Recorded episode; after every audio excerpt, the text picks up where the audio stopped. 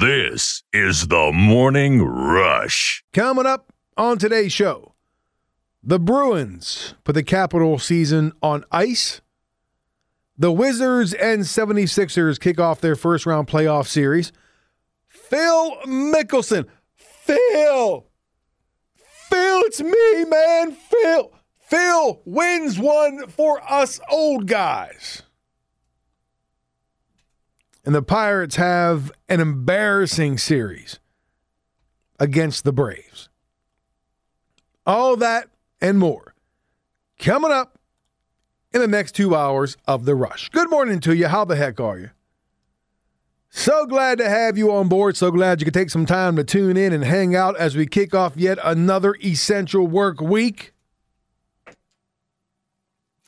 Several ways to get involved on the show, as always. Uh, check out our Twitter pages at WCMD Morning Rush, my page at Rush Tony C, our Facebook page at WCMD Cumberland Radio.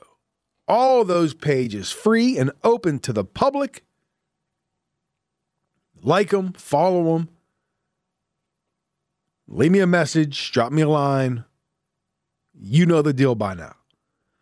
Taking your calls on the rush line 301 759 2628. Your chance to dial and dance. Come on. 301 759 2628. And of course, our podcast page on the free Podbean app. Again, you know the deal. We upload every show every day, minus commercials. You missed anything, you can go back and check it out. Just download that Podbean app on your phone or tablet. Again, it's free, and all the shows uh, will be right there.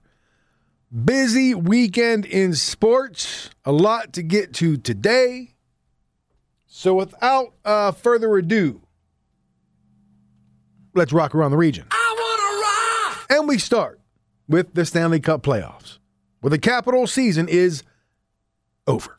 After a win in game one, the Capitals are going to fall four straight and bow out in five as the puck carried in right side and in toward Rask with three seconds left in two.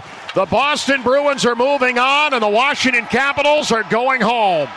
The final score in game five Boston three and Washington one. There will be a handshake line here at Capital One Arena tonight, and it is not the one the Capitals were hoping they'd have. John Walton, the call on the Capitals Radio Network. 3 1 the final. Bruins beat the Caps. As you heard John say, they win their first round series four games to one. Patrice Bergeron scored twice for Boston. Conor Sheary scored the lone goal for the Caps. Much more on this game and this series uh, later on in the show. In the NBA playoff, the Wizards and 76ers played game one of their best of seven first round series in the city of brotherly love. Tobias Harris back in. 33 in the game. Euro step, left hand lamp. Harris has got it all cooking here in this one. Timeout, Washington. Tobias Harris showing the Euro step to the crowd. The fans in Philly love it. Sixers lead by 11. The call on 97.5, the Fanatic, 125 118, the final. As the 76ers take game one in Philly, Tobias Harris, 37 points for the Sixers, a career high 28 in the first half. Bradley Beal had 33 points and 10 rebounds for Washington. Game two, for whatever reason, is on Wednesday. In Major League Baseball, the Nats and Orioles wrapped up their three game series in D.C. Baltimore was trying to avoid getting swept and jumped out to a 3 0 lead in the top of the first inning. And then the bottom half came around. And here's Schwarber up there swinging. High fly ball, deep right center. See you later. And this game immediately is tied up. 3 2 to Avila and he will go right field corner. It's another hit with a runner in scoring position. This offense unreal right now. And the Nats are on top 4 to 3. Bob Carpenter the calls on Mid-Atlantic Sports Net. Nats turned a 3 0 deficit into a 4 3 lead. They win the game 6 5 to complete the three game sweep. Alex Avila doubled twice for Washington. Trey Mancini had two hits and drove in two runs for the O's, who have lost six straight. Speaking of losing, the Pirates continued to get bombarded by the Braves. And a swing and a high fly ball out to deep right field, and Riley has homered again. He goes the opposite way. He's homered in back to back at bats. And the Braves have hit 14 home runs in this series. They lead 5 to 1. The call on the Pirates radio network, uh, Dansby Swanson added a two run homer just for good measure as the Braves won 7 1 to take 3 of 4 in the series. The 15 dingers by Atlanta set a major league record for most homers by one team in a four game series. Bryan Reynolds, for whatever it's worth, had an RBI double for Pittsburgh. And in local baseball, in the Penmar League, the Cumberland Orioles opened the season with a doubleheader sweep of the new Oxford Twins in Middletown, Maryland. Uh, Orioles won the first game 8 to 1 and then completed the sweep with a 12 2 uh, Mercy Rule win in the nightcap. So there you go. And that is your rock around the region brought to you by the Caporale Group. So lots to get to, lots to cover. Uh, first of all, hope you had yourself a great weekend. Hope you enjoyed uh, whatever it was that you were doing. Uh, this long weekend coming up, right? Memorial Day uh, next Monday. So uh, a long weekend for uh, some, not all, but some. Which reminds me, programming note, uh, there will be no show next Monday because I will not be here. We here in the company have the option to work holidays, and I opt not to. I am one of those people who uh what's the word I'm looking for? Not not I I uh, I I cherish my time off. Let's put it that way. I value my time off. If it's a holiday, I'm taking it. Simple as that. It's nothing against this place, nothing against the job or anything like that. But a holiday's a holiday, and I'm taking it off. I've never once, never once work a work a holiday. Never. Here, at least, I have at other jobs in the past, and it made me very unhappy. So uh, mark it down next Monday, uh, no show. So let's start this show with uh, let's start with some hoops. And uh, as I mentioned, the Wizards game one yesterday in Philly. Washington, of course, had to get through that play-in tournament. Had to play two games there. Sixers had a week off. I'm sure that had something to do with it, right? Wizards would have been in a little better spot had they beaten Boston in the first game of that play-in tournament. They lost, so they had to play two games and then turn around a couple days later and take on Philly yesterday. Philly sitting around, working, resting for a week, that helps. But still, the Wizards competitive yesterday. Very competitive. They actually led at the half by a point uh, 62 61. And they were only down five with, uh, what is it, about 45 seconds left? But then uh, Russell Westbrook put the kibosh on any kind of rally because he turned the ball over. He stepped out of bounds. But the Wizards, for being the eight seed, for being four games under 500, for having to play in that play-in tournament, not bad yesterday. Again, very competitive. But ultimately, uh, they couldn't do anything about the two headed monster of Tobias Harris and Joel Embiid. And when you think of the Sixers, or if you're not like a, uh, a diehard NBA person, and somebody says 76ers, you automatically think of Embiid and Ben Simmons, right? Those are the two names that immediately come to mind. If you didn't know Tobias Harris before yesterday's game, you definitely you definitely know him now. As I mentioned in the Rock Around the Region, career high 28 points in the first half, 37 for the game, including a career high 26 points in the paint. Embiid ended up with 30 points. First pair of 76ers to have at least 30 points each in the same playoff game since, get this, Charles Barkley and Hersey Hawkins did it way back in 1990.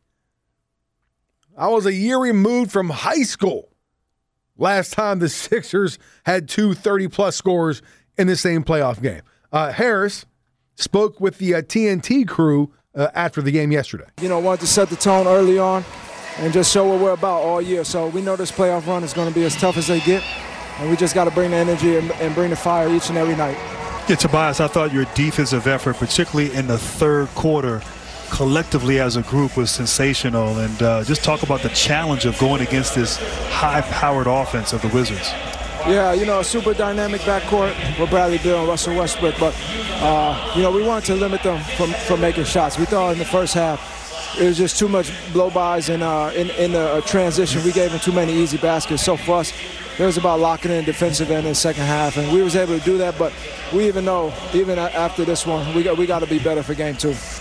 Tobias Doc Rivers telling us that he had several excellent chats with you during uh, training camp, and you've kind of changed your thinking about the way you've played, and uh, obviously it has paid off in a big way.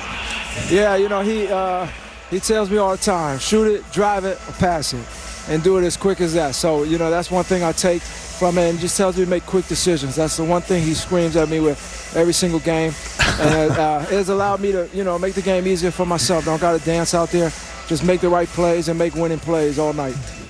That's right. All you young players out there, listen to that. Shoot it, drive it, pass it. Quick, quick, quick. To try to tell our players all the time that, right? Tell them we always want we want point five guys. And I learned that from the great Joe Wooten himself. Point five. I want a player who can make a decision in 0.5 seconds. And if you think that's not possible, you're wrong because it is. That is kind of seeing the game seeing things unfold before it even happens, as being one step ahead in the game. Quick decisions. You either shoot it, you put it on the floor, or you pass it. You don't catch it and hold and hold and hold and hold and hold and give the defense a chance to reset. Give your man a chance to recover. Quick decisions. Shoot it, drive it, pass it. Young players, take a note, mark it down. Point five. You want to be an effective basketball player? You want to be productive? Be a 0.5 player. 0.5 seconds, make a choice. Anyway, back to the game. You don't want to, it's impossible. You can't really pin a game like this on one player, but I'll try anyway. Washington simply needed more from Westbrook yesterday, and they didn't get it. Only had 16 points, five rebounds, 14 assists. Not an awful game, okay? But from what he produced in the regular season, all the triple doubles, to only have five boards, only have 16 points, they need more from him. Now, it's only one game. He could bounce back in game two and have a monster game. And they're going to need, they are going to need all hands on deck to beat the 76ers or win a couple games in the series. They cannot have one of their two big guns have a game like that yesterday. Bradley Beal did he Beal did what Beal does. 33 points, just above his season average. All right. He put in 33. If Westbrook, you know, comes through with his season averages, it's a whole different ballgame. But I'm not going to kill him for it. It's just one game. It happens. But if the Wizards want a chance to win one, maybe two, he's he's got to be better than that. He has to. Now, as with most games we talk about, the two stats that I always look at first when you look at the team numbers.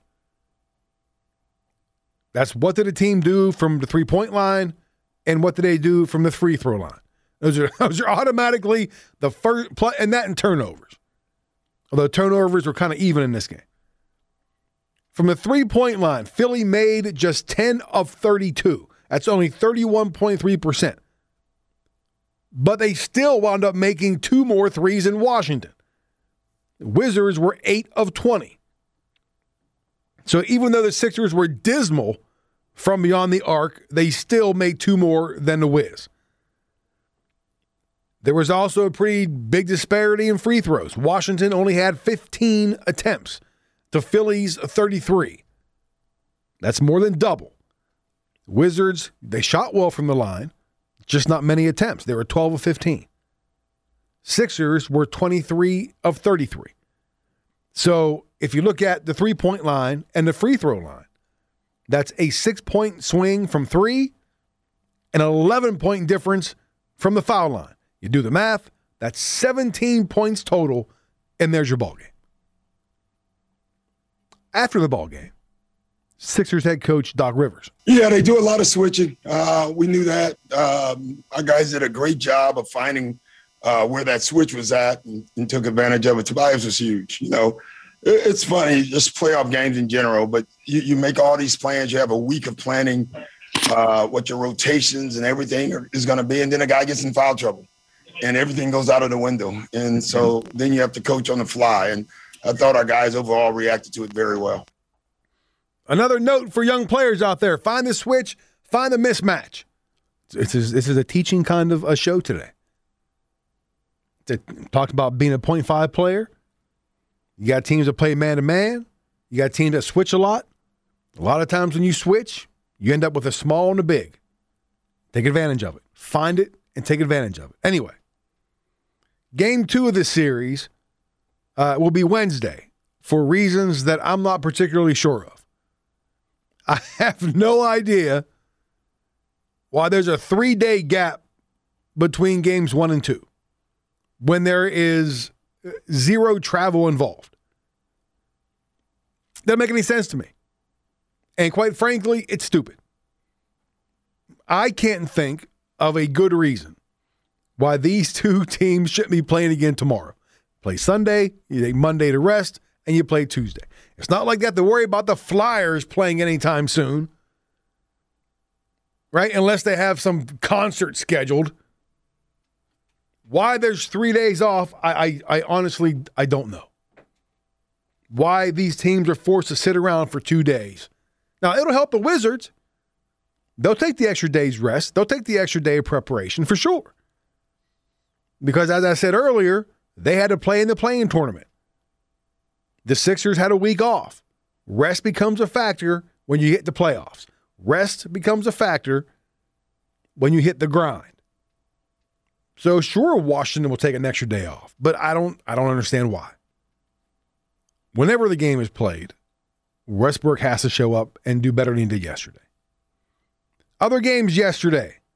The Knicks in front of a huge crowd at MSG uh, lost. it was a great game. Trae Young hits a bucket with 0.9 seconds left to give Atlanta the victory over the Knicks in game one of that series. I would tell you the score, but if some reason it's blocked, oh, there it is. Okay, 107 105.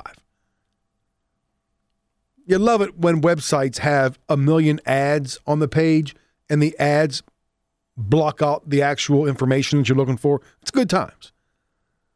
But Young hits the bucket. He has 32 for the game, 10 assists. And the Hawks take game one, the 4 5 series in the East, 107 105. Out west, kind of a shocker. Actually, there was kind of a shocker and a big time shocker. If you look at what Vegas told us before the, se- uh, the series started, the Lakers, as a seven seed, were favorites to beat the Suns, the six, or the two seed. But the Suns won yesterday. The Suns beat LeBron and AD and the rest of the Lakers 99 to 90. So the Suns are up in that series one game to none. And the big shocker, the Grizz, the Grizzlies break up Memphis. They knock off the one seed, Utah, 112 to 109. So the Grizz, a 1 0 lead in that series something that not a lot of people expected. Again, it's only one game. Does anybody think that Memphis is going to win that series? Doubtful. But still, it's a little bit of a shot when that happens. I heard, where was it? Uh, boy, the, the Jazz I saw something about them being a one seed where they had lost to an eight seed, like one of only two or three teams ever. I got to look it up. I'll find it during the break. It's not exactly something that you want on your resume. Let's put it that way. I'll look it up during the break. Speaking of which, let's do that right now. Go to break. We got news and weather coming up. I'll try to find this stat about the Jazz and being a one seed. If I can't, then I'll just pretend like I never even mentioned it and move on. Speaking of moving on, the Bruins are moving on in the Stanley Cup playoffs, which means the Capitals, again, are home after the first round. We'll talk about that next. Stick around, WCMD.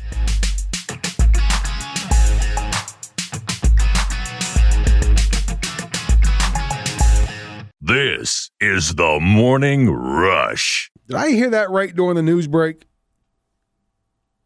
That uh, Hogan, they're giving away chances to win money if you get vaccinated. Did I hear that right? uh, you, you see more and more of that, right? All these governors coming out and saying, didn't they, uh, didn't Greenbrier Jim, didn't he offer like a $100 savings bond in West Virginia if you got vaccinated and now they're, you can win cash prizes. It's like a, it's like a gun bash, but with vaccinations. Come on, get a shot. Got a chance to win some money. I don't get it, man. I don't get it. You got to throw incentives at people to get vaccinated. How's this for an incentive? Not dying. I think that's a pretty good one. That's why I got mine. You didn't have to pay me to get my shots. I just don't feel like getting sick and dying. So I got them. It's the same thing with wearing masks, right? When this whole thing started, either you were going to wear one or you weren't. That was the line was drawn pretty clear, right? The, the, the line was drawn early on that. Either you were going to wear one or you weren't. Vaccines are going to be the same way. Either you're going to get one or you're not.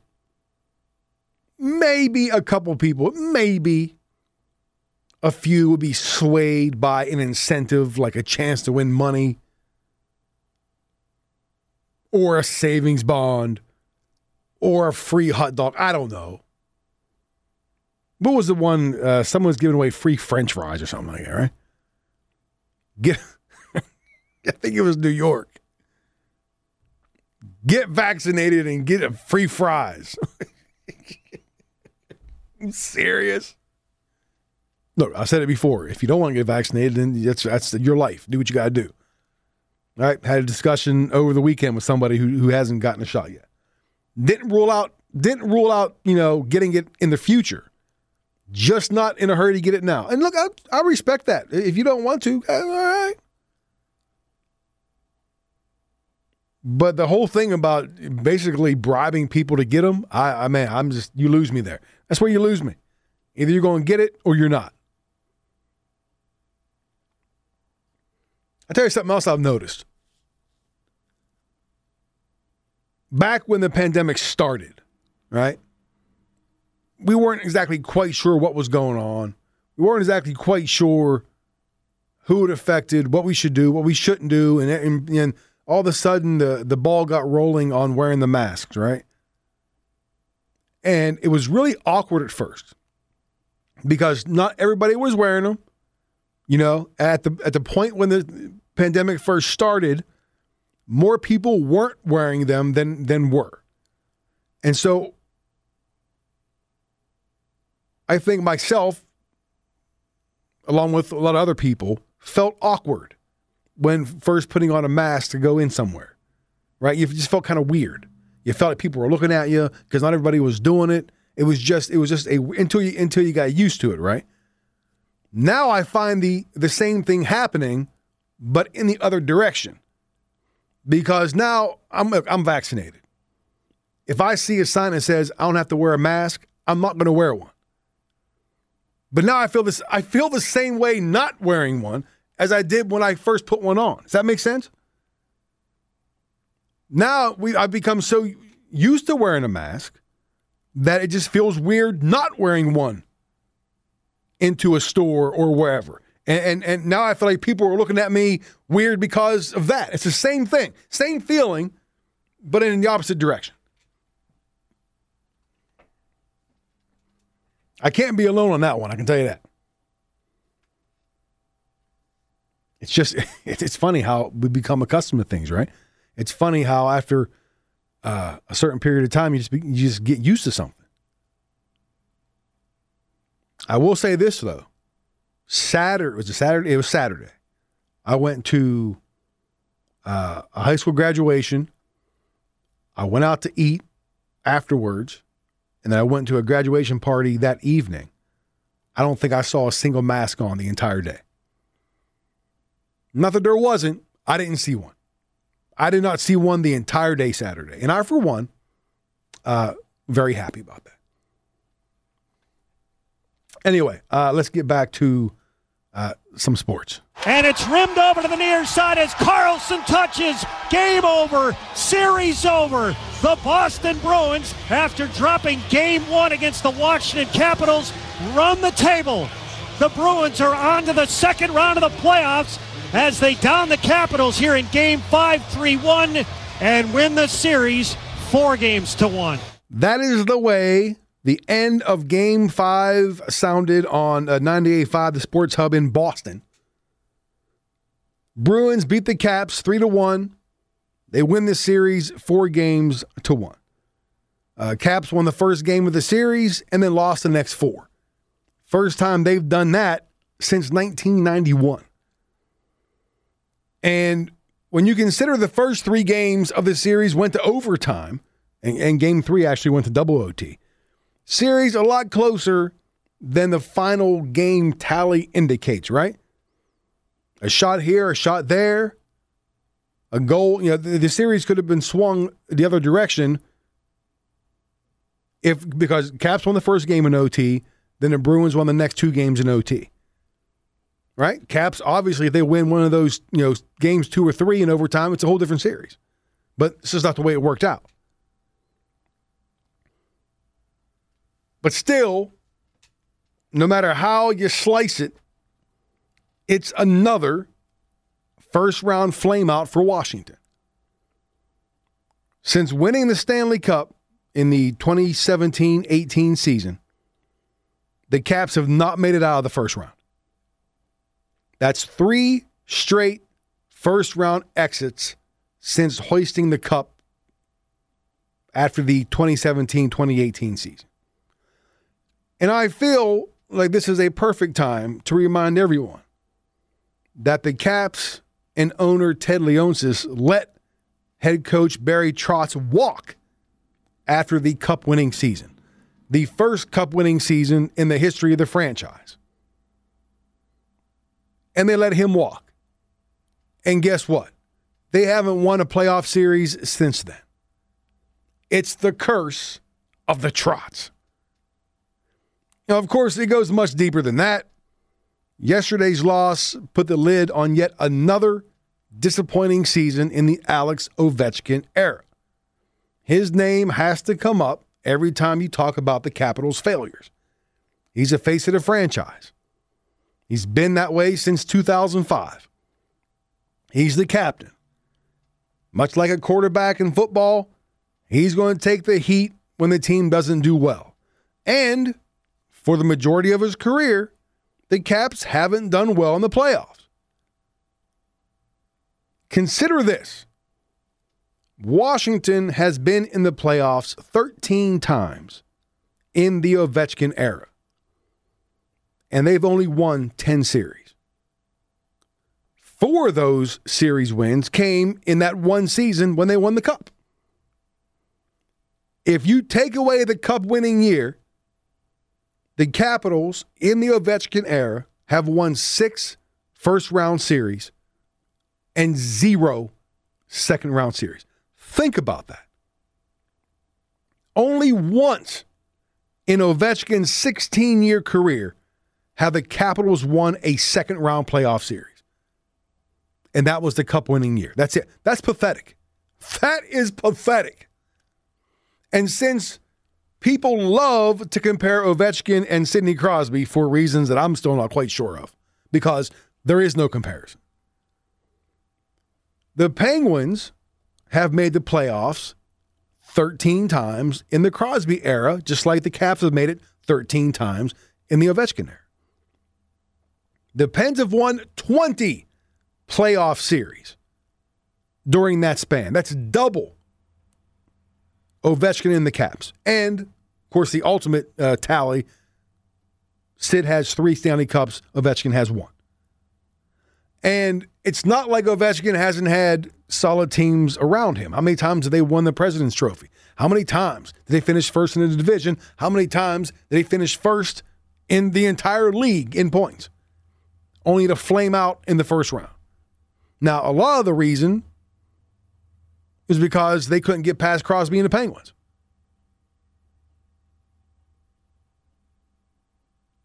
Now, one of the biggest knocks on Ovechkin has been, even though he wears the C, he's the captain, is that he's not the greatest leader in the world.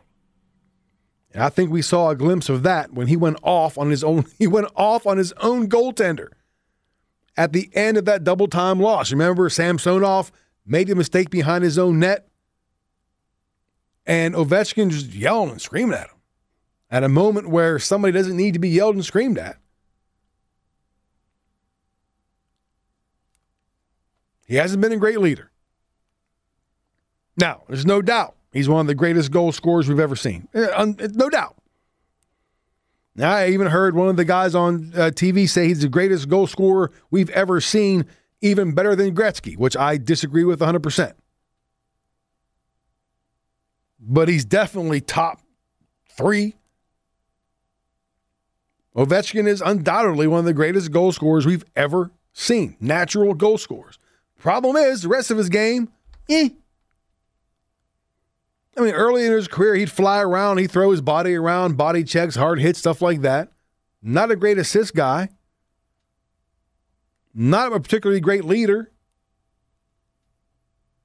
Now, I understand that it's a team sport, it's more than one guy, but whenever you have as many playoff failures as the Capitals have had, you've got to point to one person. And it's him. It's eight, number eight. He is the face of the franchise. And he has not delivered the way he should have. Now, I saw somebody on Twitter call him a one trick pony. I wouldn't go that far, but it's not quite far from the truth.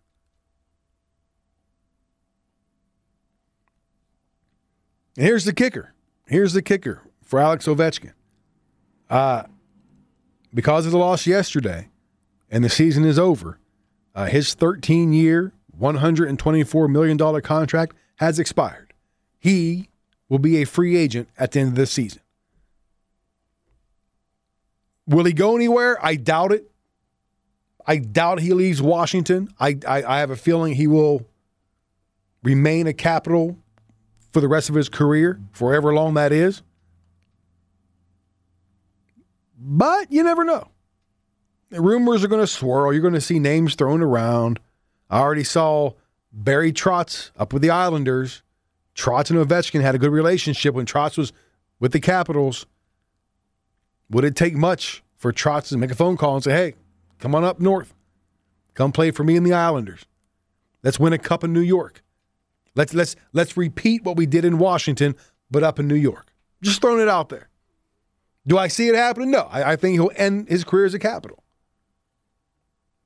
But the biggest knock on him, which is a knock on a lot of players who don't win the big. Look, he's won a cup. He's won a cup. You can't take that away from him. You can't. He's won at least one championship, unlike a guy like, say, Dan Marino. I know different sport, but you know, same point. He's won one, which is more than some NHL greats have won. When you look at his talent, the teams have been around him. Boy, he's got to win another one, or else, we'll look at his look back at his career and say, "Wow, what a waste of talent that was." All right, one more break. Back up to wrap up hour number one. Stick around, WCMD. This is the Morning Rush. Capitals eliminated yesterday third straight year failing to get out of the first round. Bruins move on. And they await the winner of the Penguins Islanders series, game five of that series tonight in the Burgh. A, as we love to say, a pivotal game five as the uh, series is tied up at two games apiece. And I've already seen questions about uh, head coach Mike Sullivan for uh, the Penguins. If, if they don't get out of this series, is his job in jeopardy? Because they haven't exactly had the best results here recently. We talked about the Caps, three you know three straight first round playoff exits. The Penguins, if they lose this series, uh, for them as well will be three straight first round playoff exits. So could the seat be getting a little bit hot for Mike Sullivan? Maybe. Back to the Caps. We mentioned Ovechkin. He's going to be a free agent. Team can't sign him until I think it's July 28th, if I'm not mistaken. Yeah, free agency starts on July 28th. Actually, no, I take it back. I'm sorry. Wrong information. They can sign him either before or after the free agency uh, start date. But the longer it goes, the longer, if you're a Capitals fan, you have to worry. Again, I don't think he's going anywhere. But stranger things have happened. If you're the Capitals now, what do you do? Do you try to still center your team around an aging? I mean, Ovechkin has some years left, don't get me wrong, but he's past his prime. It's not the player that he used to be. Maybe as the years go on, he will be a one trick pony who just set up in the right circle and just shoot one timers. He's not the player he used to be. Then again, nobody is when you've been around for 16 seasons. But what do you do? Kuznetsov is probably gone. He's probably done. There's going to be a lot of changes in Washington. It won't be the head coach. Laviolette will not be bounced after one year. Now, if they get off to a shaky start next year, you never know because any NHL teams go through coaches like I go through uh, peanut butter brownies. Let's put it that way. But the Capitals have got to be tired. And again, I can go back and point to one thing in particular. The Capitals not making a priority to re sign Barry Trotz after they won the Cup. Letting Barry Trotz walk is one of the worst things I've ever seen from a professional sports franchise ever ever. You had a head coach who led you to your very first championship in franchise history, and you let him walk and sign with somebody else. And it is no coincidence they haven't won a playoff series since. Several changes are coming for the Capitals for next year because what's been going on cannot continue. Do they tweak it or do they rebuild it? And if you rebuild it, do you want to rebuild it around an aging superstar? Don't know. Do you let him walk? Do you if you let Barry Trotz walk, do you dare let Ovechkin walk? And you take that money that you would have spent on him and bring other guys in. Seriously. I mean it's it's worth considering.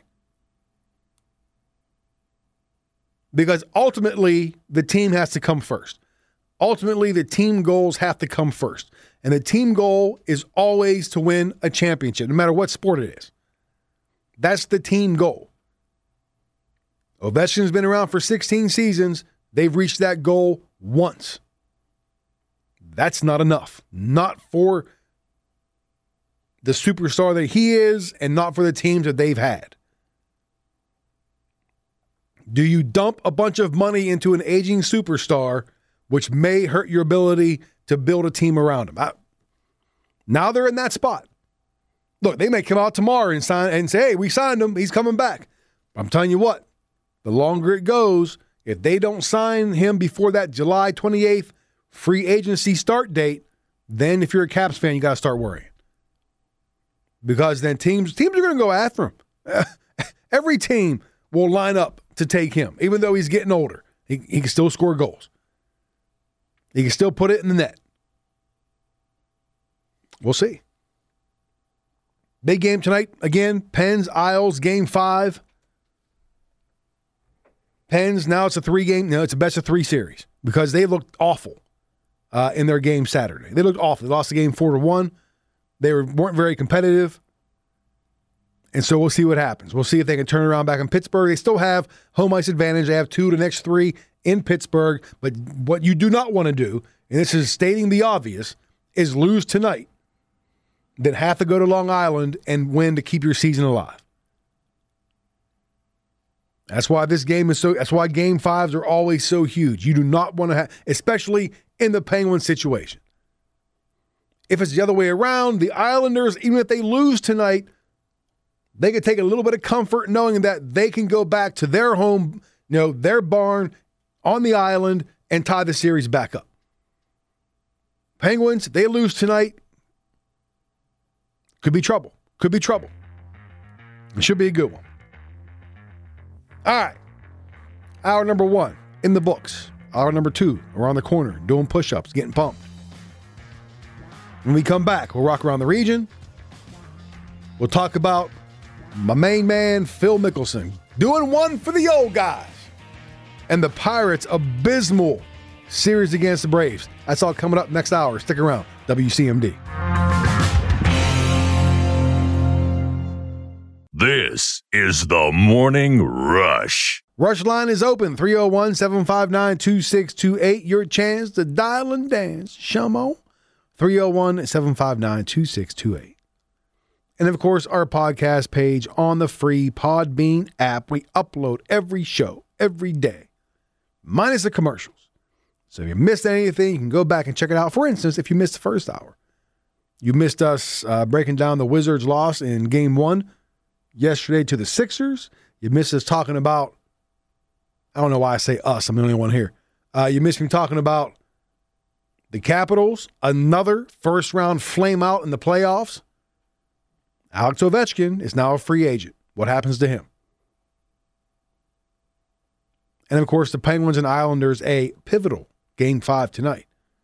That series tied 2 2. So if you missed any of it, go back and listen to it uh, on our podcast page on the free Podbean app. Speaking of the Caps and the Wizards and everything else that happened yesterday, let's rock around the region. I want to rock right now. And we will start with the Stanley Cup playoffs. The Capital season is over. The Bruins ahead quickly with Pastrnak. He's got Marchand with him. Two on three. Trying to cut through. The Capitals a great job of getting back. Now they turn it over and they score. Patrice Bergeron on a turnover in the left circle. Unassisted goal for Bergeron. And that is a big dagger. Sure is. The Cats were playing the right pace. They were doing the right things, and they come back, and that's what this line does. I mean, the, the top line, they turn it over in the middle of the ice. Bergeron gets it, goes top shelf, glove side on Samsonov, and just like that, the air goes right out of the building. Now the Capitals have a ton of work to do now. At 7:35, they need two goals, and they did not get them. John Walton and Ken Sabourin in the call on the Capitals Radio Network. 3 1 the final. Bruins beat the Caps to win their first round series, four games to one. Patrice Bergeron scored twice for Boston. Conor Sheary scored the lone goal for the Caps, who have now lost in the first round three straight years. In the NBA playoffs, the Wizards and 76ers played game one of their best of seven first round series in Philly. Tobias Harris back in, 33 in the game. Euro step, left hand left. Harris has got it all cooking here in this one. Timeout, Washington. Tobias Harris showing the Euro step to the crowd. The fans in Philly love it. Sixers lead by 11. The call on 97.5, the Fanatic 125. 118 the final. 76ers take game one in the city of brotherly love. Tobias Harris, 37 points for the Sixers, a career high 28 points in the first half, also a career high 26 points in the paint. Uh, Bradley Beal had 33 points and 10 boards for Washington. Game two, for whatever reason, is on Wednesday and not tomorrow. In Major League Baseball, the Nats and Orioles wrapped up their three game series in D.C. Baltimore was trying to avoid getting swept, and they jumped out to a 3 0 lead in the top of the first inning. Problem is, uh, they had to play the bottom of the first. And here's Schwarber up there swinging. High fly ball, deep right center. See you later. And this game immediately is tied up. 3 2 to Avila. And he will go right field corner. It's another hit with a runner in scoring position. This offense unreal right now. And the Nats are on top 4 to 3. The calls right there. Bob Carpenter on Mid Atlantic Sports Net. The Nationals turn the 3 0 deficit to a 4 3 lead, and they go on to win the game 6 5 and complete the three game sweep. Alex Avila doubled twice for Washington. Trey Mancini had two hits and drove in two runs for the O's, who have now lost six straight. Uh, speaking of losing, the Pirates continued to get bombarded by the Braves. And a swing and a high fly ball out to deep right field, and Riley has homered again. He goes the opposite way. He's homered in back to back at bats. And the Braves have hit 14 home runs in this series. They lead 5 to 1. The call on the Pirates radio network, Dansby Swanson added a two-run homer just for good measure, I suppose, as the Braves won 7 to 1 to take 3 of 4 in the series. The 15 dingers by Atlanta set a major league record for most homers by one team in a four-game series. Uh, Bryan Reynolds had an RBI double for Pittsburgh, and in uh, some local baseball in the Penmar League.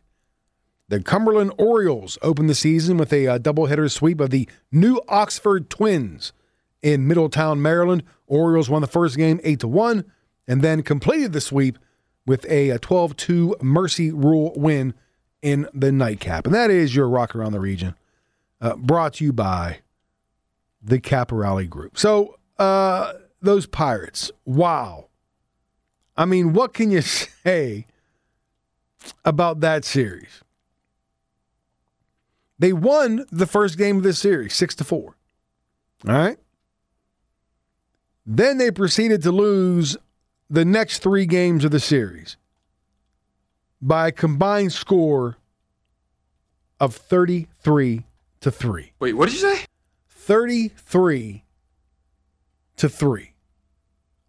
I, I don't even know how that's possible. They lost the last three games of that series by an average score of 11 to 1.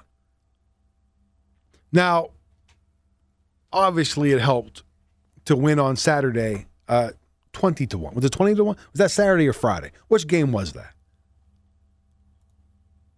I remember watching some of it and laughing hysterically because that's all you could really do. I can't remember now what day that was. It doesn't matter. When you lose 20 to 1, day, does the day really matter? And as you heard me say there, the Braves hit, this is amazing. They hit 15 home runs in that four game series.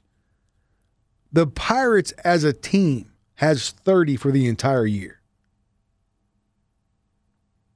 In 46 games, the Pirates have 30 home runs. The Braves hit 15 in a four game series against them. Austin Riley hit two home runs yesterday for Atlanta. He hit five in the four game series. All right. The Pirates don't have anybody with more than four the entire year. Wrap, wrap your mind around that for a second. Austin Riley hit more home runs in a four game series against the Pirates than any Pirate has hit the entire season. It was really one of the more embarrassing series I've ever seen from a Pirates team. And that's saying much because I've seen a lot of crappy baseball from the Pirates in my lifetime. To win that first game of the series, six to four, and then get outscored 33 to 3. I'm trying and, and the 20 to 1 game was so laughable. Poor Wilmer Difo. That was Fridays, by the way. That game was Friday. So the Pirates, the Pirates won the first game of the series 6-4. then they follow that up with a 20 to 1 loss. They lost 20 to 1, 6 to 1, and 7 to 1. And I can't remember, I think it was 12 was it 12 nothing? It was 12 nothing. When manager Derek Shelton decided to put poor Wilmer Difo on the mound. Right? The utility player, the infielder, former national. So here's a case where a team wanting to save some arms in the bullpen, which we've been talking about recently with the whole Tony La Russa situation, and they just lit him up. They lit him up. Poor Wilmer gave up eight runs. Eight runs. That's the most runs, I think I saw this correctly, the most runs by a position player ever given up. Like since 19 whatever. The 19 aughts. His ERA, for whatever it's worth, is now a robust 72. But the Braves hit seven home runs in that game alone. In that 20, it was laughable. I sat there with little C and we're watching the game and it was you couldn't turn it off. It was it was so terrible, but it was funny. I don't get it, man. I mean, bad bad is one thing. And it's not like the Braves were coming in on some, you know, some tear. It's not like the Braves are rolling in. They had lost four of their last five before the Pirates series. I'm sorry, three of the, uh, three of four, three of four. Excuse me. That fourth loss was to the Pirates in the first game of the series, but they weren't setting the world on fire. But then they play the Pirates, and all of a sudden, it's it's home run derby, quite literally home run derby. And I guess help was on the way for the Pirates. I Ke'Bryan Hayes, he's back playing the AAA. He had a home run yesterday. I think he's hit two now since he uh, began his rehab. Chad Kuhl is rehabbing it. So I guess the Pirates are getting some help coming, but it's not going to be enough. These are the Pirates that we expected. Maybe not this bad. Maybe not getting outscored 33 to 3 bad, but this is the team that we expected. Much like the Orioles. They got off to a pretty decent start. Now they've lost six in a row. They get swept by the Nationals. Matt Harvey, he started season three and one. He's now lost four straight decisions. He's three and five. You know, the, the Orioles give him a three nothing lead in the top of the first yesterday, and he gives it right back. And then some. It went from three nothing to four three after one inning. This is the time, and, and it's only what is this, May 24th? This is the time when you just have fans start checking out. Right? This this is what's hard about baseball because the baseball season is so long.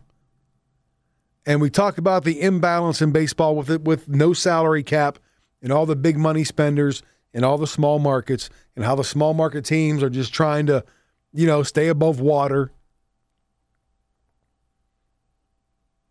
But here we sit at May 24th, and you know the Orioles season is over.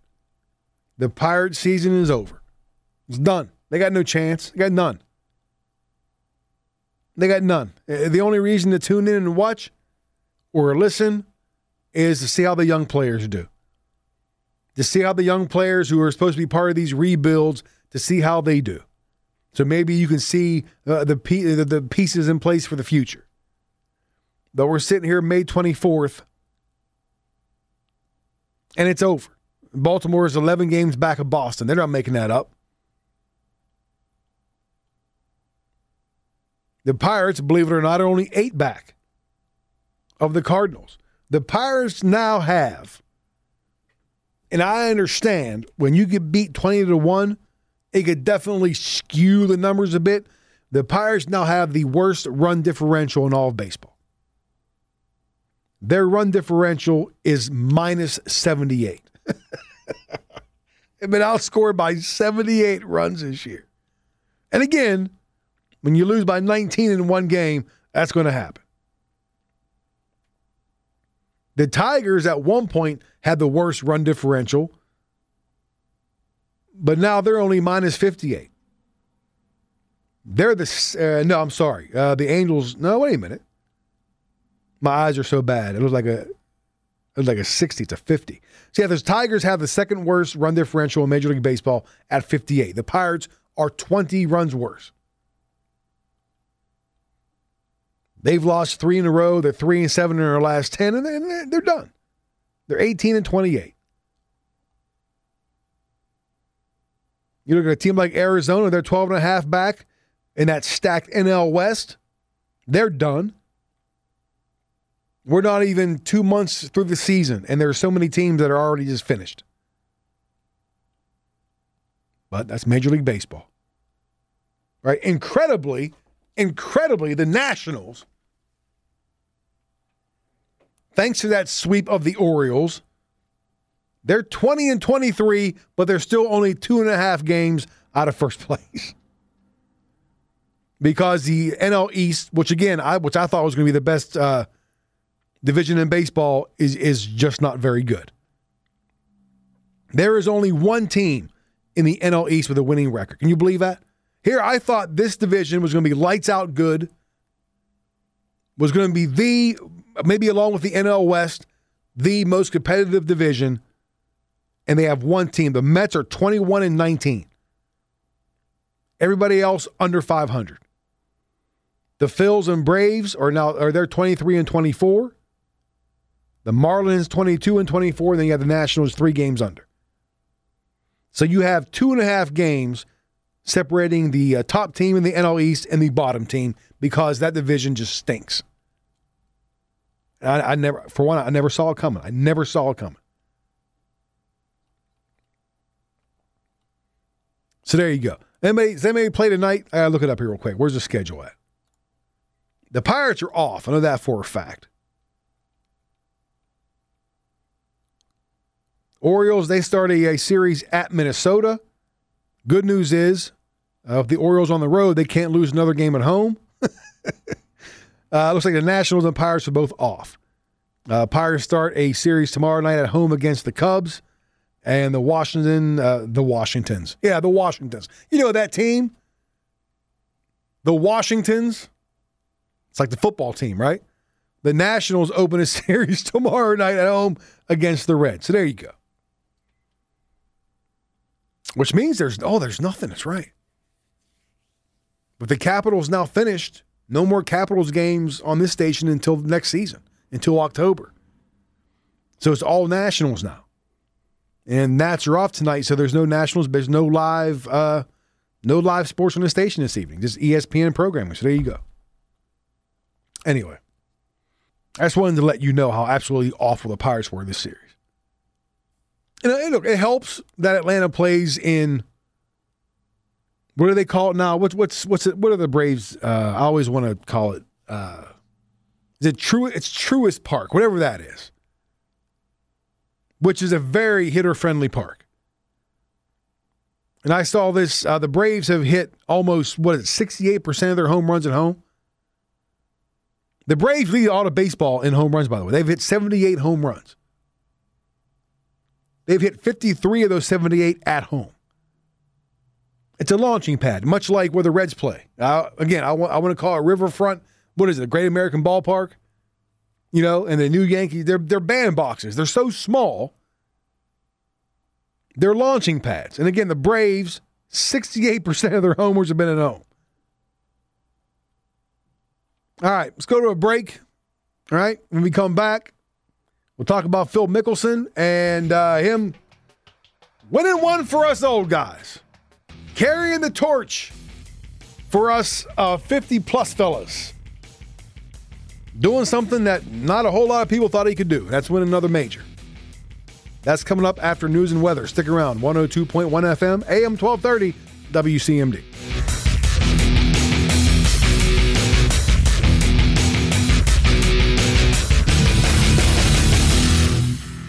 This is the Morning Rush. Mickelson from 16 feet. This ball going to work just a little bit from left to right as that works down the slope. Left to right, up to the cup, and that stops six inches away. But Phil Mickelson's going to tap in for a par. He is going to shoot a 1 over 73 in the final round. But Phil Mickelson creates and sets professional golf history, the oldest to win a major championship. Phil Mickelson embraces his brother Tim. Phil Mickelson is the champion of the 103rd PGA Championship. What a bout it was today. And that's the way it sounded on Sirius XM yesterday. As the morning rush rolls on on this Monday morning, Tony C in the big chair. Phil Mickelson. Phil. Winning one for us old fellas. At the age of 50, man is the same age as me, obviously accomplishing much more. The oldest winner in the 161 years of major championship golf. Nobody saw it coming. Nobody thought it would happen. Like, who? Seriously, who? Going into this weekend's PGA, who thought that Phil Mickelson? You know, we talked about it as we previewed it on uh, Thursday morning, right? Rory McIlroy was a favorite. Bryson DeChambeau, Spieth, all the usual. Mickelson comes out of nowhere to win the PGA Championship. One over 73 yesterday. He wins by two shots over Brooks Koepka and Louis Oosthuizen. I think it's, is it Julius? Julius Boros held the record for 53 years as golf's oldest major champion. He was 48 when he won the 1968 PGA Championship in San Antonio. Mickelson breaks the record by two years. He is the 10th player ever to win majors in three different decades. He also became the first player in PGA Tour history to win tournaments 30 years apart. The first of his 45 titles was in 1991 when he was still a junior at Arizona State. Mickelson brings home the trophy at 50. To break it down last night, Scott Van Pelt and Andy North. He's the 14th ever to win six majors, and that gap between winning this major is 16 years. That's the longest at any single major all time. And we'll get to the big picture of legacy later. But I want to do what Phil did. I want to stay, stay present yeah. in this moment about this week and what he did to beat the best in the world at this age. What, what stands out, Andy? I think the biggest thing, Scott, is first of all, he, he hit the ball exceptionally well. As you mentioned earlier, he, he, was the best of anybody playing into the wind. That takes good quality golf shots. That takes control of your golf ball. He didn't make a lot of mistakes. He stayed in the present. I thought he really was as calm on the golf course as maybe I've ever seen him. Um, he's got confidence in what he's doing, but I think the biggest thing, he's worked his tail off. He's, he's body is in better position. He's stronger. He's done all the things you have to do to continue your career at a point in time when most guys quit working very hard. And I think that's the most interesting point. It's hard. It, you talk about staying hungry. Well, it's hard to stay hungry when you've been well fed, as long as Phil Mickelson's been out here eating on tour. So it's unusual. Win at 50, never done before. But to stay as hungry and as driven and as focused on the prize, I don't know that anyone's done it quite like this at this age. Can you think of anyone? No, I mean, there's some guys that have had good success, Nicklaus and Watson, sure. as they got older, but they didn't have to put in this kind of work as Phil has to get where he is. I mean, the fact is, his body's probably as good as it's maybe ever been. Oh, it's a whole lot better, don't Absolutely. you think? I mean, look, Absolutely. he made fun of himself, like Absolutely. tweeting out pictures from the U.S. Open when he was a little squishier. now here he is at 50, and he's jacked, and he's hitting 366 yard drives, hitting bombs, as Phil said a few years ago. Mickelson does look great, by the way. You look at the picture of him yesterday and throughout the tournament this weekend. For being 50, looks fantastic. I look at myself at 50 and I'm thinking, what the hell am I doing? I'm like two of Mickelson's. I look like I ate Phil Mickelson. And he's out there just hitting bombs, winning majors at 50. Inspiration for us old fellas, no doubt. So he finishes the PGA at a 6 under 282. Again, 16 years from his last PGA major. It's a long time. Can you imagine that? And I told you about the favorites going in Rory McIlroy, et cetera, et cetera, et cetera. Mickelson entered the tournament at 200 to 1 to win the PGA championship. Longest odds to win a major since Louis Oosthuizen at the Open Championship 11 years ago in 2010. After his victory, Phil sat down with ESPN's Gene Wojciechowski, and Gene asked him straight up, Would you have taken those odds? Now, be honest with me. At the beginning of this week, would you have put a significant bet down on Phil Mickelson to win this PGA championship at 200 to 1 odds? I mean, you probably should ask somebody else. But uh, I'm not really a gambling man, Gene. Uh, I think that I felt a couple of months ago, like even going into the Masters, that um, I was starting to play some really good golf at a at the high level again. But I, I didn't quite um, have the ability yet to focus intently for 72 holes and it's what I've been really working on, and, and um, it's possible, Gene, that this is the last term I ever win. It's, it's possible. It's also possible that I had a, a, bit of a breakthrough in some of the things that I'm working on, on, on being able to stay uh, more focused and more present, might send me on uh, a little run for a couple of years. I, I don't know, but either way, I'm going to cherish this week and this moment. Did you ever think you'd win another major? So I believed it. That's why I kept working harder. I, I didn't understand why I couldn't. Uh, I'm physically executing and playing as well as I ever have, but I'm not mentally uh, as focused, and I just didn't understand why I couldn't do that. And yet, because my results haven't been that great, I certainly had doubts. Three Masters, an Open Championship, and now two PGA Championships. When you put your head on the pillow tonight, what are you always going to remember about this day? The biggest thing that I'm going to take away is that there's no reason why at an older age you cannot be at your best. It just takes a little more work. And I believed it for a long time and I, I wasn't getting the results, but I believed it and I had people believe in me and um, it just takes a little more work. We've seen Tom Brady reach out to you. I was curious, anybody of note that you'd like to thank for reaching back out to you today? So I'm very inspired by Tom Brady. He is. Um, he's actually a big motivation because of how hard he works to be the best and to elongate his career. Uh, we have some unfinished business, he and I. I. I, want to get, I want to partner with him again in a match and and um, and win, because uh, we didn't we didn't win last time. We lost on the last hole. I, I, I want to do another match with him because spending time with him, it's inspiring, but it's also um, I learn a lot. You're 50 years old. You turn 51 next month does that want to make a trophy count as a early birthday present? I, am going to cherish this uh, this tournament as though it's my last because it very well may be, but hopefully not. I love what he said there. I love what he said in the middle there. Somebody should put it on a T-shirt and sell it. Like, there's no reason at an older age you can't be your very best. It just takes a little more work. I love that, especially for a guy who's fitting, like Phil. There's no reason somebody should sell that, market that, trademark it for the older folk. Oh, there's no reason why you can't be your very best at any age, really. You doesn't have to be old, but I'm just saying.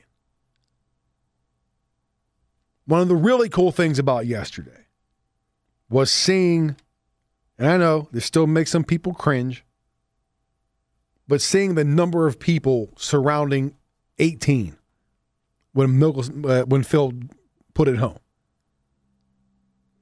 It was by far the largest crowd at a PGA event since the pandemic. And the PGA of America said that it limited tickets to about 10,000. Although it looked like and it sounded like a heck of a lot more than that. It was a tremendous moment given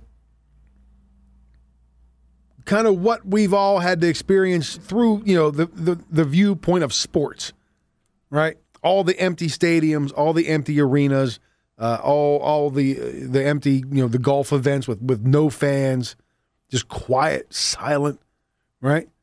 Like they were playing PGA events like it was just me and three of my friends playing at, you know, at Rocky Gap. Like there was no sound, no noise, nothing. and to and to to see it and hear it for over a year and to see it back yesterday like that to, to hear the crowd to see the crowd it was just that that was kind of like the the icing on the cake right? That was the cherry on top of the sundae. Now, can you imagine that moment with nobody there right? It still would have been a great moment. It still would have been awesome. We still would have talked about it. You know, we still and wouldn't wouldn't have changed anything. Phil still would have been the oldest winning major. Still would have been just an incredible story, breaking the record, everything we've already talked about and already heard. It still would have been incredible. But can you imagine him doing that with nobody there? It would have taken something away from it, right? It would have taken away from the moment. But having all those people there seeing the crowd, hearing the crowd. Man, it just oh, and that's why that's what we've missed over the, the last year plus, right? Fans, regardless of the sport, add to the moment. They add to the atmosphere. They add to what is going on at that time in the ballpark, in the stadium, in the arena, whatever. You don't believe me? If you don't believe me, watch an NHL playoff game in the States compared to one up north. Because they still are not allowing fans in the Canadian arenas. You can definitely tell the difference between, like, for instance, tonight's game, Penguins and Islanders. Watch that game when the Pen should have about 9,000, 10,000 people at PPG Paints Arena. And then watch one of the games between two of the Canadian teams and the manufactured noise. I think we I think we've kind of gotten used to the manufactured noise, right? It's just something that over time, kind of wearing the mask, we kind of got used to it. But boy, there's such a stark difference between having actual people there and the emotions of the game than just having just the pumped up, you know, the, the pumped in noise. Or even at a golf tournament where there's no noise at all.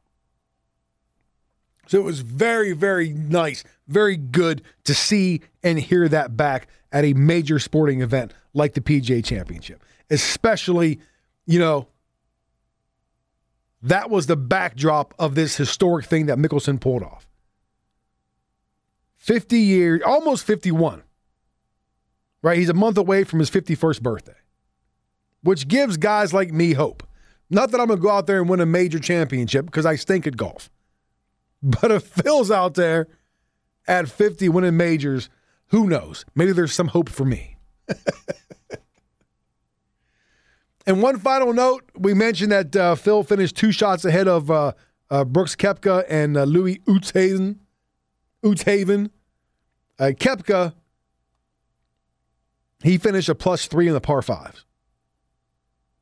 There's your tournament right there. If Koepka just shoots par on the par fives, he wins. And we're not talking about any of this historic event, historic victory by, by Mickelson. All Koepka had to do was just play the par fives even up, and he wins the tournament. But he was he finished a plus three on the par fives, and there's your difference. Nothing against Brooks, but I'm happy the way that it ended up. I'm happy the way it went, the way it did.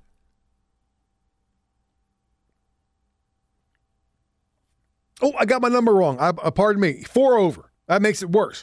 He was four over on the three par fives. Four over, not three. That actually makes it work worse for Brooks. If he just if he just plays those par fives even up, he wins the tournament. Anyway, congratulations, Phil Mickelson. Carrying the torch, giving the old folk like me some hope. Just goes to show. How, how did he say it again? Even at an older age, you can still be your best. It just takes a little more hard hard work. That's, I love I love that. I love that. Put it on a t-shirt. All right, back to wrap things up. Stick around, WCMD.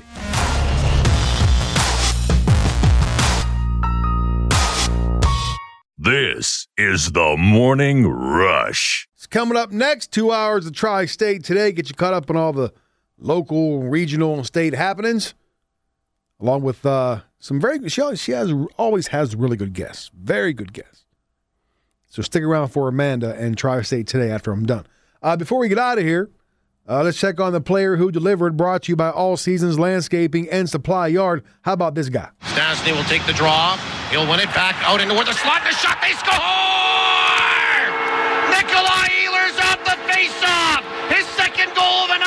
What a return for Nikolaj.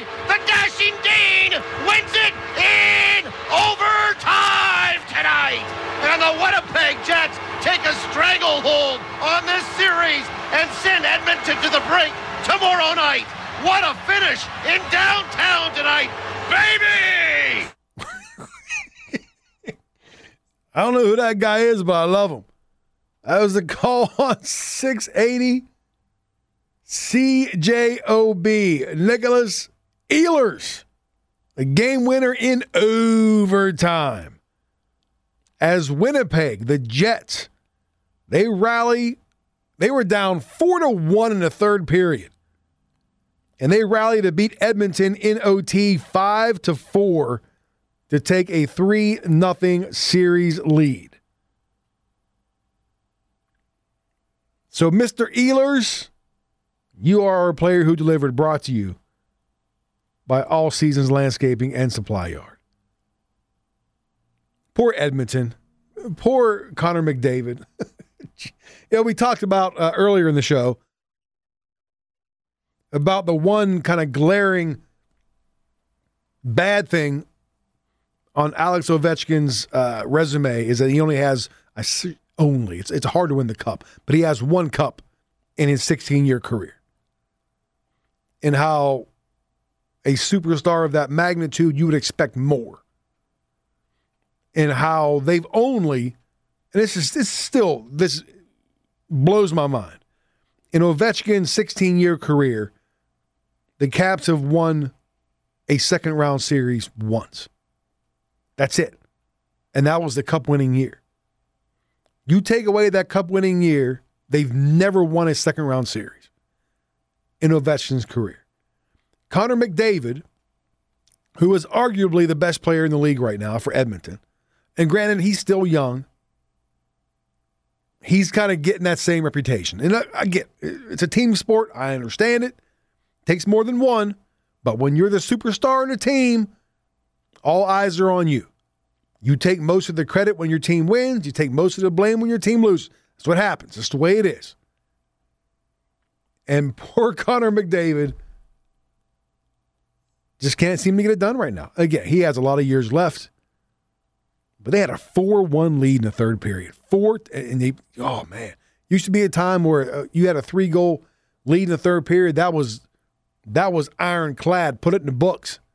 Not anymore. Not in this day and age. Jets come all the way back to winning overtime. That series is over. It's it's not a matter of if but when. So they're up three nothing. We talked about the Bruins uh, getting rid of the Capitals in five games. The Avalanche they swept the Blues. That series is over. The Avs, the President Trophy winner, best record in the league. They win yesterday five to two. They dispatch of St. Louis in four games. That is done. Really, one of the best series right now is, is the Hurricanes and the Predators.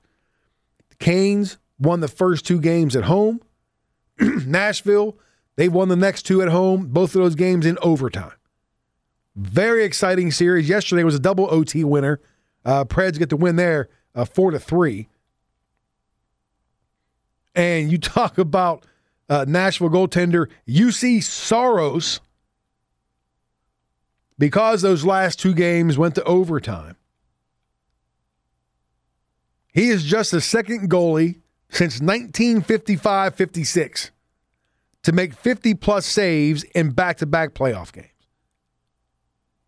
Curtis Joseph was the other one. He had Curtis Joseph had 61 and then 57 saves for the Blues at Toronto in 1993.